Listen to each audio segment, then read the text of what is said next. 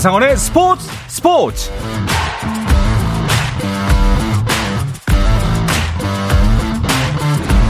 스포츠가 있는 저녁 어떠신가요? 아나운서 한상원입니다.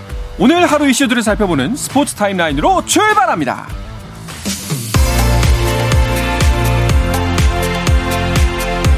이강인이 입단한 프랑스 프로축구 파리 생제르맹이 다음 달 3일 부산에서 전북 현대와 친선 경기를 가질 예정입니다. 파리 생제르맹과 전북의 친선 경기를 주관하는 주최사는 각 구단과 협의를 거쳐 대한축구협회에 경기 허가 신청서를 접수했고 승인이 날 경우 파리 생제르맹이 다음 달 1일 도쿄에서 경기를 마친 뒤 3일 부산에서 전북과 프리시즌 경기를 치를 예정이라고 밝혔습니다. 한국 축구대표팀의 2022 카타르 월드컵 16강 진출을 지휘했던 파울루 벤투 감독이 아랍에미리트 대표팀 사령탑에 앉았습니다.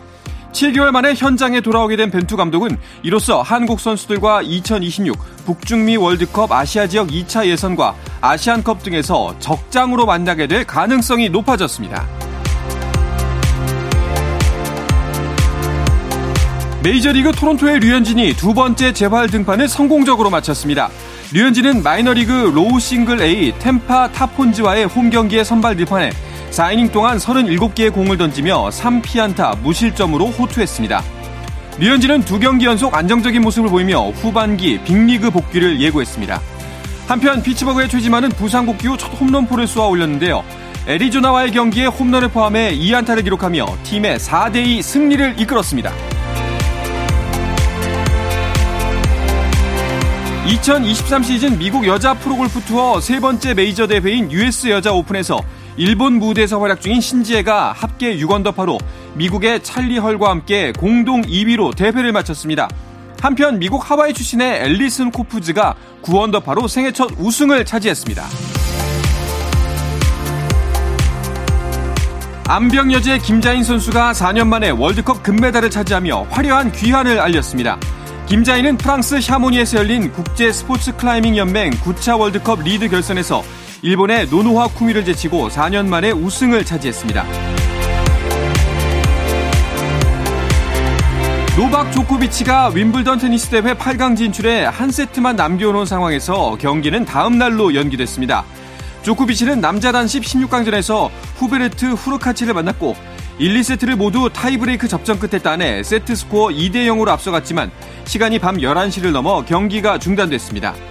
남은 경기는 야간 통행 금지 규정에 따라 다음 날에 치러지는데요. 윈블던 야간 통행 금지는 현지에 주거하는 지역 주민들의 배려와 관광객들의 치안을 위해 생긴 규정이라고 합니다.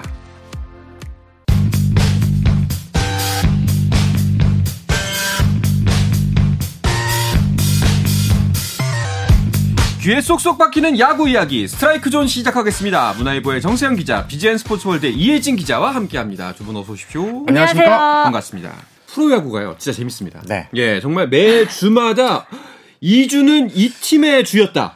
이런 팀들이 계속해서 나오고 있어요. 지난주 한화 네. 것 같은데 이번에는 두산인데요. 그러니까요. 두산은 지난주 6경기를 치러 6전 전승 행진을 펼쳤고요. 지금 네. 8연승에도 성공했습니다. 두산이 8연승을 달린 게 2018년 6월 14일 이후 1851일 만입니다. 우와. 당시 어, 5년 1개월 전에 6월 6일부터 16일까지 10연승을 달린 바 있는데요. 어, 지- 두산은 지난주 선전으로 순위도 지난주 5위에서 3위로 두 계단 올랐고요. 승패 만- 마진도 41승 1무 36패로 어느새 플러스 5개가 됐습니다. 그러니까요. 야, 이승엽 감독이 자기가 선수 때보다 감독으로서의 연승이 더 기쁘다. 뭐 이렇게까지 얘기를 했더라고요. 네, 그렇습니다. 올 시즌을 앞두고 새롭게 두산 지휘봉을 든 이승엽 감독인데요.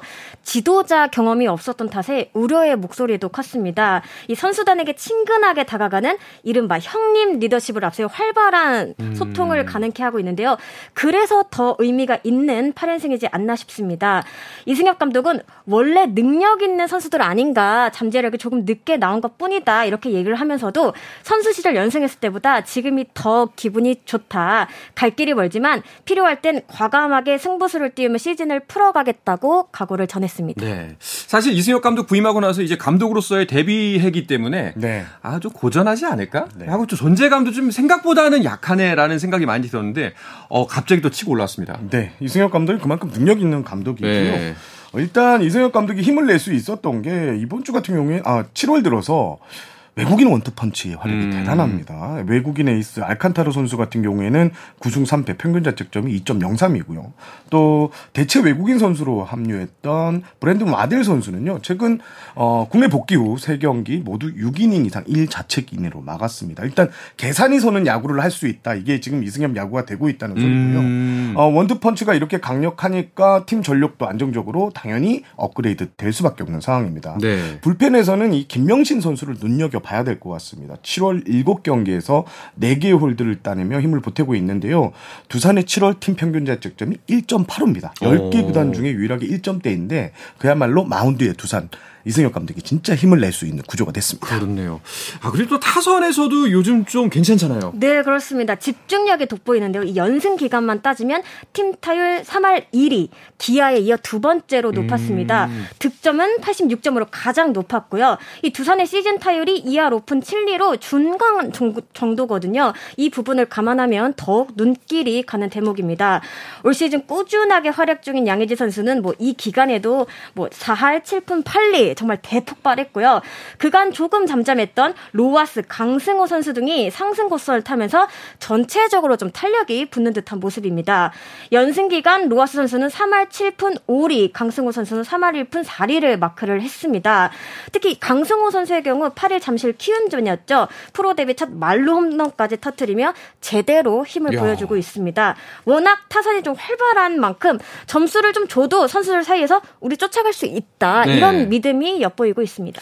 이승엽 감독이 워낙 타자로 대단한 활약을 그렇죠. 했잖아요. 그래서 잔소리가 많을 것 같은데 실제로는 잔소리가 없었답니다. 오. 어. 잔소리는 딱 스프링 캠프까지 아. 훈련량을 많이 늘어나야 된다. 연습을 많이 가져가야지 잘 칠 수 있다. 이런 얘기를 했지만 정규 시즌 딱 들어가서는 그런 잔소리가 거의 없는 없고 칭찬 리더십으로 팀을 이끌어가고 있습니다. 기다려주는 타입의 감독인가 맞습니다. 보군요. 예. 아, 근데 로아스 선수 대단한 게 2군까지 갔다가 왔는데 정말 환골탈태에서 돌아왔어요. 맞습니다. 6월까지 로아스 선수가 56경기였는데요. 10개 홈런을 날렸지만 타율이 2할 5리에 머물렀습니다. 음. 타점도 27개에 그쳤는데 그래서 태출설도 조심스레 나왔던 게 네네. 사실입니다. 그런데 7월 이후에는 완전히 다른 타자가 됐습니다. 7월 8경기에서 타율이 3할 7푼 5리 고타율을 기록 중이고요. 8경기에서 무려 6개의 타점을 쌓았습니다. 출루율이요. 5할 5푼 9리. 음. 그러니까 두 번 중 한 번 이상은 나간다는 소리입니다. 네. 타점과 뭐 타율, 출루율 등에서 모두 7월 톱5 안에 드는 성적입니다. 그렇군요. 그리고 뭐 아까 간략하게 말씀하셨습니다만 이 타점 공격력에서 화제의 두산을 누른 팀이 바로 기아입니다. 아, 그렇습니다. 예. 6월 말까지만 하더라도 9위까지 처지며 우려를 낳았던 기아인데요. 7월 들면서면서 완전히 달라졌습니다. 신바람을 내기 시작했는데요. 지난주 오전 전승을 거두며 치고 나갔습니다. 순위도 6위까지 훌쩍 뛰어 올랐는데요. 어, 상대한 팀이 SSG, KT 만만치 않았는데요. 음. 이 승부수를 띄운 게잘 말아 떨어지는 그런 모습입니다. 기아는 지난 5일 삼성과의 트레이드를 통해 포수 김태군 선수를 품은 데 이어 이튿날엔 외인 원투펀치를 모두 교체하는 강수를 뒀거든요. 네. 확실한 전력 보강에 기대 심리까지 더해지면서 속도를 높이고 있습니다. 아, 그리고 이제 새롭게 들어온 산체스가 오자마자 이렇게 성적을 낸다는 것도 놀랐습니다. 어제 이제 승리 투수가 됐는데요. 예. 어, 기아의 5연승을 책임졌습니다. 음. 어, 어제 성적을 보니까 6.1이닝 5피안타 1실점이었는데요. 10개의 삼진을 뺏어냈습니다. 와. 가장 인상적인 데뷔 시즌을 데뷔전을 치른 외국인 투수다. 뭐 이런 말까지 나왔는데 이 산체스 선수가 구위만큼이나 독특한 투구 동작이 좀 눈길을 끌었습니다. 음. 이중 키킹이라고 하잖아요. 키킹을 한 다음에 한 번 발을 더 튕기는 네. 이런 키킹으로 또 눈, 눈길을 끌었고요. 또 주자가 일루에 나갔을 때 일루를 한 번 들어본지 이렇게 견제하려는 이런 모습 때문에 어, 이강철 감독이 두 번이나 그라운드에 나와서 항의를 어. 했습니다. 일단 항의는 받아들지는 않았고 심판진은 주의를 예, 네, 산체스 네, 네. 선수에게 선언을 했습니다. 어, 그런 뭐 흔들림도 있었지만 산체스 선수 아랑곳하지 않고 탐삼진 10개를 뺏어내는 쾌투를 선보였습니다. 이 재밌는 게 최근에 이 하나 산체스 선수가 대체 카드로 합류해서 잘하고 있잖아요. 네. 거기에 이제 과거 SK에서 뛰었던 앙헬 산체스 선수도 굉장히 좀 잘했던 기억이 있는데 네. 그래서 김종국 감독이 이 KBO 리그에서는 산체스라는 이름이 잘 맞나 보다고 이렇게 기대감을 드러냈는데 잘 맞아 떨어졌습니다. 장명이 중요하군요. 이게 어른 말씀이 틀린 게 없어요. 아, 그리고 외국인 선수 아까 다 바꿨다고 했는데 앤더슨이 떠났죠?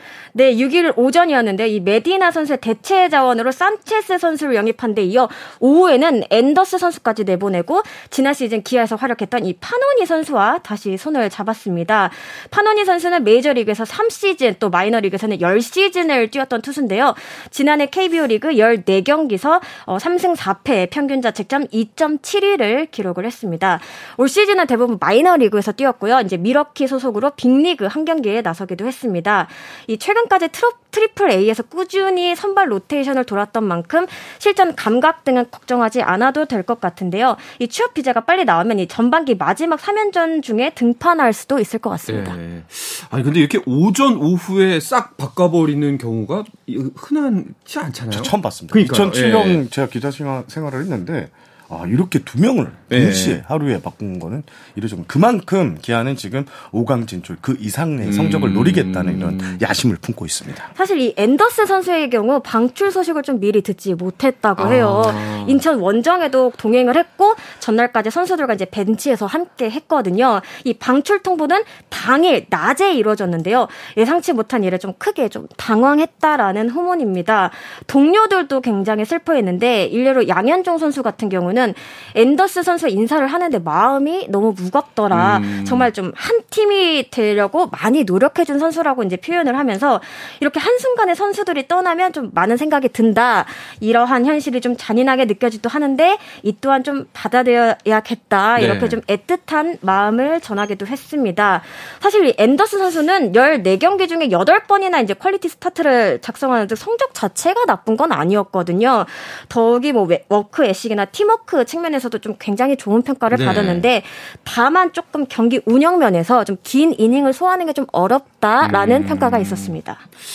어, 이게 사실 이런 심란하잖아요. 이렇게 갑자기 큰 변화가 오면은 뭐 랜더 선수는 물론이고 함께 같이 했던 동료들도 네, 네, 네. 그럴 텐데 뭐 그럼에도 불구하고 그 와중에 성적을 이렇게 내고 있다는 게 참 대단해 보입니다. 일단 선수들은 그런 메시지가 구단에서 올 때마다 긴장을 하게 됩니다. 아, 음. 아 우리 구단이 지금 5강 이상의 성적을 음. 바라는구나. 그래서 도, 오, 히려 더 동기부여하는 이런 모습도 감지되고 5강 있습니다. 이상의 성적 바라겠죠.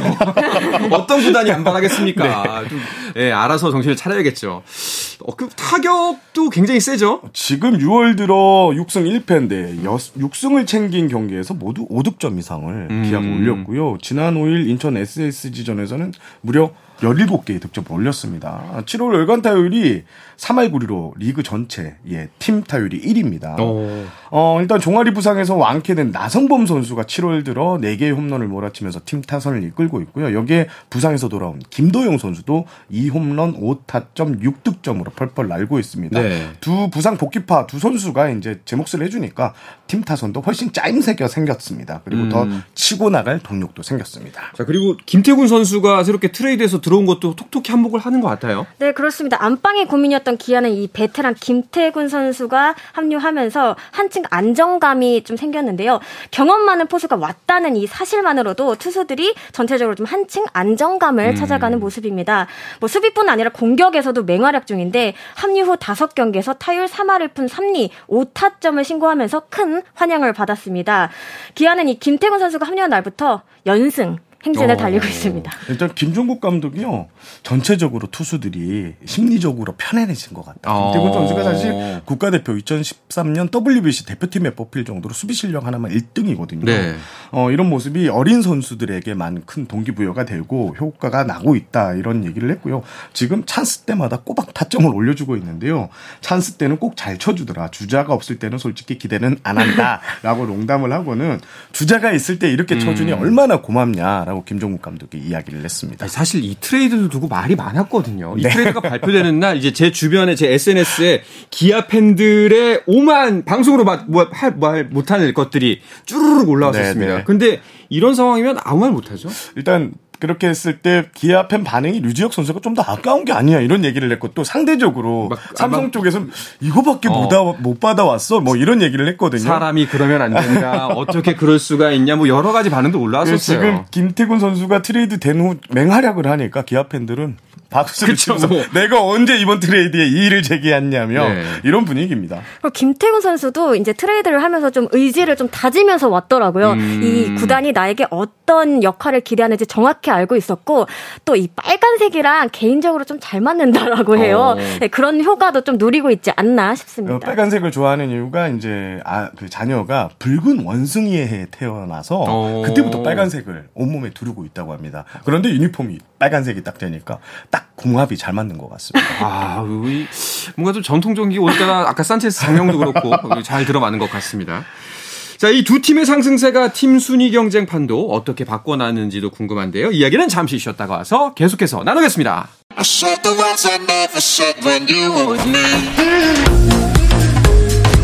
국내 유일 스포츠 매거진 라디오 한상원의 스포츠 스포츠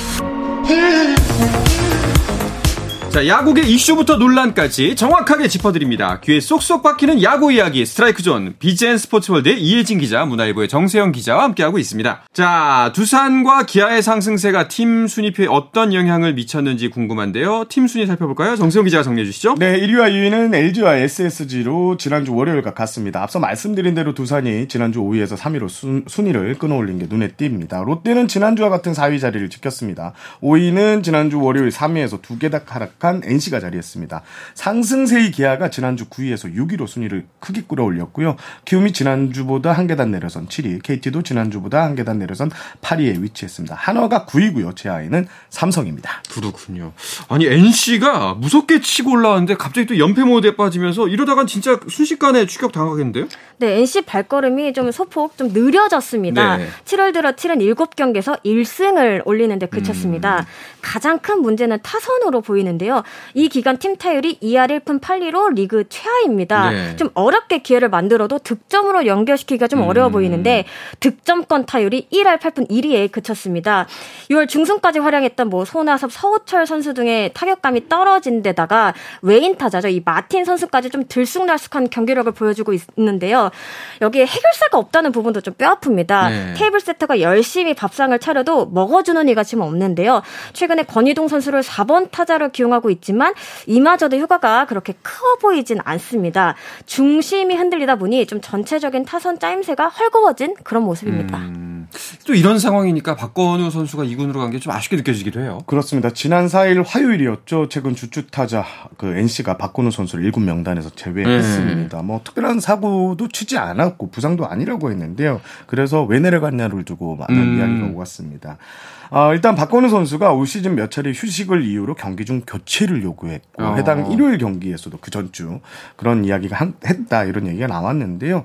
어, 강인공 감독은 이번 조치를 두고 원팀 에서 벗어난 행동이라고 봤다. 음. 고참으로서 갖춰야 할 덕목이 있다고 문책성 조치, 조치임을 밝혔습니다. 네, 사실 감독 입장에서는 아무리 성적이 좋은 선수라고 할지라도 팀 분위기를 해치는 부분에 대해서는 정확하게 제재를 해야겠죠. 어려운 결단을 내린 것 같은데요. 네. 이 가뜩이나 이제 팀이 중상위권 경쟁이 지금 치열하게 전개되는 상황에서 이 방송에서는 또 공개할 수는 없지만 팀이 아닌 또 자기 자신만 보는 행동은 반드시 처단하겠다라는 음. 이 감독의 강력한 의지가 들어간 것 같습니다. 이건 팀에 해가 되는 행동인 거 분명합니다. 지금 어떻게 됐습니까? 그렇죠.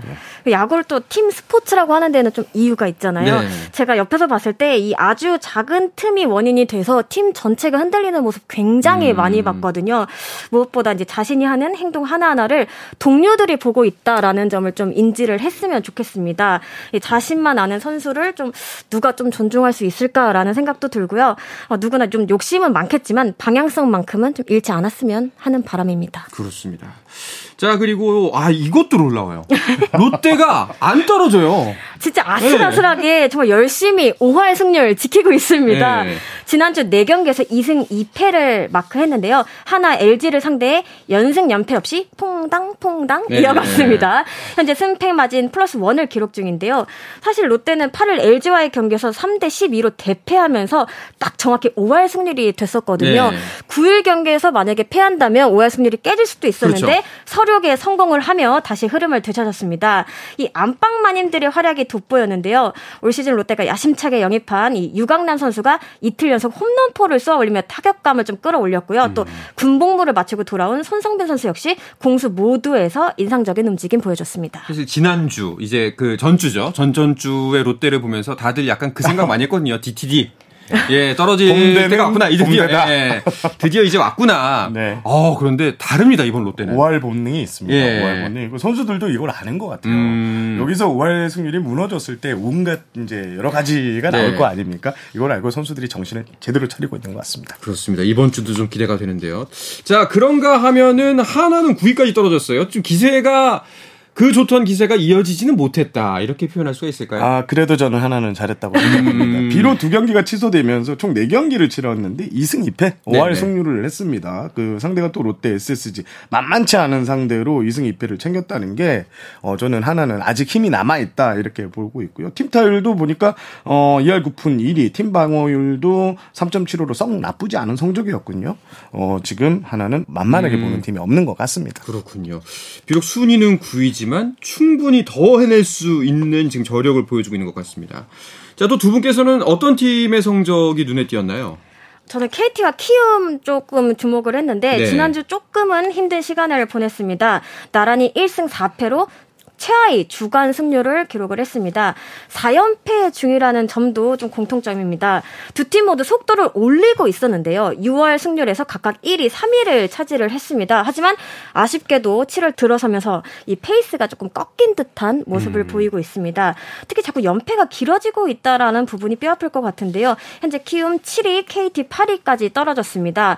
9위 한화와의 격차가 정말 얼마 안 나거든요. 네. 이 전반기를 어떻게 마치느냐에 따라 후반기 판도에 또 영향을 줄 수도 있을 만큼 올스타 브레이크 전까지 좀 총력을 다할 수도 있지 않을까 이렇게 전망이 됩니다. 저는 지금 SSG가 좀 주춤하거든요. 그렇네요. 이게 아무래도 외국인 투수 메카티 선수가 팔꿈치 통증으로 그러니까 팔등 통증으로 빠져 있는 네. 게 어, 크다 보고 개투진도 많이 흔들리는 음. 것 같습니다. 지난주 주간 평균 자책점을 보니까 8.23인데 이게 리그 최악의 성적입니다. 어, 1년 중에 한 번이 한 번씩 이렇게 고비가 오거든요. 네. SSG는 지금이 제일 최대 고비인 것 같습니다. 그렇군요. 또 어떤 이슈들이 야구계에 있었나요? 어, 강리호 선수가 은퇴를 선언을 어, 했습니다. 네. 어, 개명 전인 이 강윤구라는 이름이 더 익숙한 분들 많으실 텐데요. 지난 8일 자신의 SNS를 통해 고심 끝에 은퇴를 결정했다라고 밝혔습니다. 이 강리호 선수는 2009년 우리 히어로즈 1차 지명을 받으면서 프로에 데뷔를 했습니다. 이후 NC 롯데를 거쳤습니다. 지난 시즌을 마치고 FA 자격을 얻어 시장에 나갔으나 이 계약을 맺지 못했거든요. 이후 독립야구 쪽으로 시선을 돌렸으나 결국 좀 유니폼을 벗게 됐습니다. 음. 지난 9일엔 또 한화 박찬혁 대표이사 한화가 네. 요즘 신나잖아요. 최신형 스마트 워치를 선수단에 선물을 했다고 합니다. 어, 이런 멘트를 남겼는데요. 힘겨운 시간을 버티며 스스로를 증명하고 있는 선수단 여러분 노력과 열정에 감사드린다라는 이제 최신형, 최신형 스마트워치를 선물했다고 합니다. 네, 더욱더 신이 날 수밖에 없겠네요. 자 그리고 프로야구는 이제 이번 주 일정을 마치게 되면은 어, 올스타 휴식기에 들어갑니다. 네, 이번 주 3연전을 끝으로 2023 시즌 전반기가 마무리되는데요. 14일, 15일 이틀간 부산 사직구장에서 올스타전이 열립니다. 네. 사직구장에서 올스타전이 열리는 건 16년 만이라고 오. 합니다. 전야제인 14일엔 올스타 프라이데이로 퓨처스 올스타전이 열리고요. 최고의 거포를 가리는 홈런 레이스도 진행이 됩니다. 이 홈런 레이스의 경우 개인 어, 개인전으로 열린 작년과는 달리 올해는 팀 간 대결로 이뤄진다고 하니까 조금 더 재미가 있지 않을까 싶고요. 있고요. 또 올해도 기발한 아이디어를 고민하는 선수가 많다는 제가 후문을 들었는데 네. 기대해 보셔도 좋을 것 같습니다. 자, 이렇게 그 프로야구도 이번 주 3연전만 마치면 전반기가 끝나게 됩니다.